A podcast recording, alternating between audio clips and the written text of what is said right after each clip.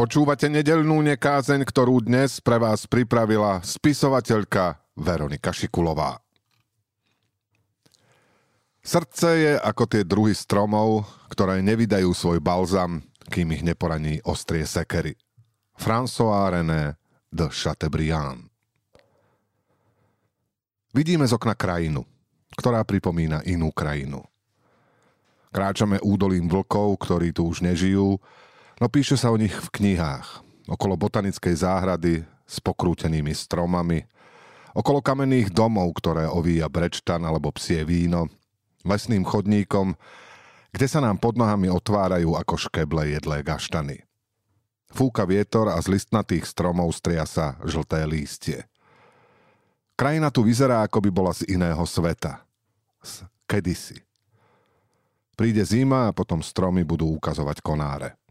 Niektoré už teraz vyzerajú ako veľké čierne plazy s vraštitou kôrou. Všetko tu hladkám očami, ako vždy hľadám vtáčie hniezda. Po tráve behajú zošúverené listy, mierne stúpanie. Čo je toto za rytmus?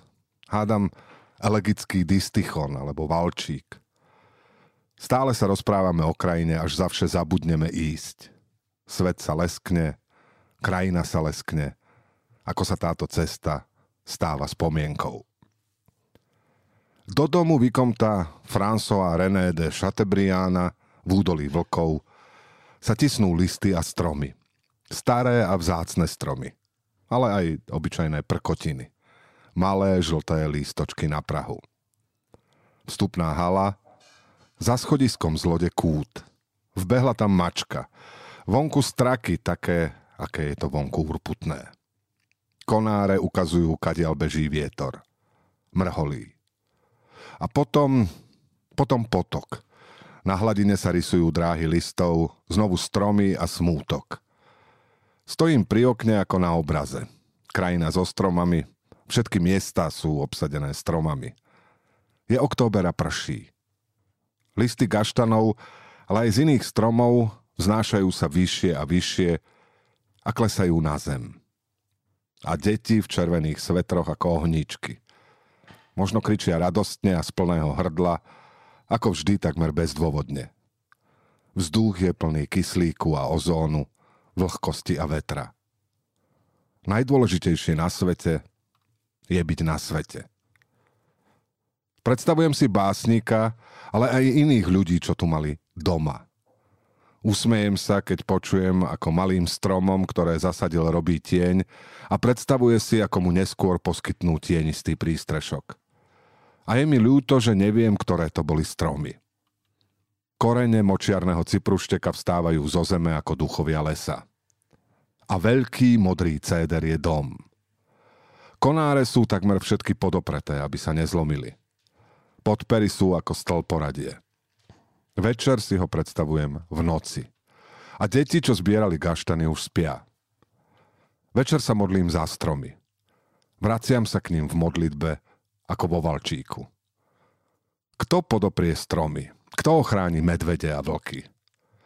Vraciam sa domov na Slovensko, vraciam sa domov na Slovensko a spomeniem si na staručké jedle a borovice, na buky a duby, na moruše, čo sa niekedy plazia po zemi, na storočné voňavé lipy, na hniezda, čo majú pod pazuchami, na bútľaviny, v ktorých bývajú dúdky, na vlkov, ktorí u nás ešte sú, medvede, čo nenachádzajú pokoj a blúdia krajinou, na srnky Daniele a muflóny túlajúce sa okrajom miest, povyháňané zo svojich brlôžkov, na vtáky, ktoré nemajú kde zložiť hlavy, na dážďovníky a lastovičky, čo sa nám strácajú v nebi, glezgy a strakoše – kolesáre, tetrovy a jarabice. A napadá mi, ako by si bez nás tá naša krajina vydýchla. No zdá sa, že aj my bez nej. Ako tomu nasvedčujú niektoré vyhlásenia vraj budúceho ministra životného prostredia. Ten predsa nemôže chodiť v polovníckej kamizole s flintou na pleci. Podobne ako cap sa nesmie stať záhradníkom. Modlím sa františkánsky za prírodu. Buď pochválený, môj pane, za sestru, našu matku Zem, ktorá nás živí a stará sa o nás a vydáva rozličné plody s farebnými kvetmi i trávu. Modlím sa za sestru vodu, ktorá je veľmi užitočná, pokorná, vzácna a čistá. Na Modránskej hornej bráne je nápis Zbytočne bdie strážny, ak Boh neochráni mesto. A tak sa modlím a trochu na toho Boha spolieham.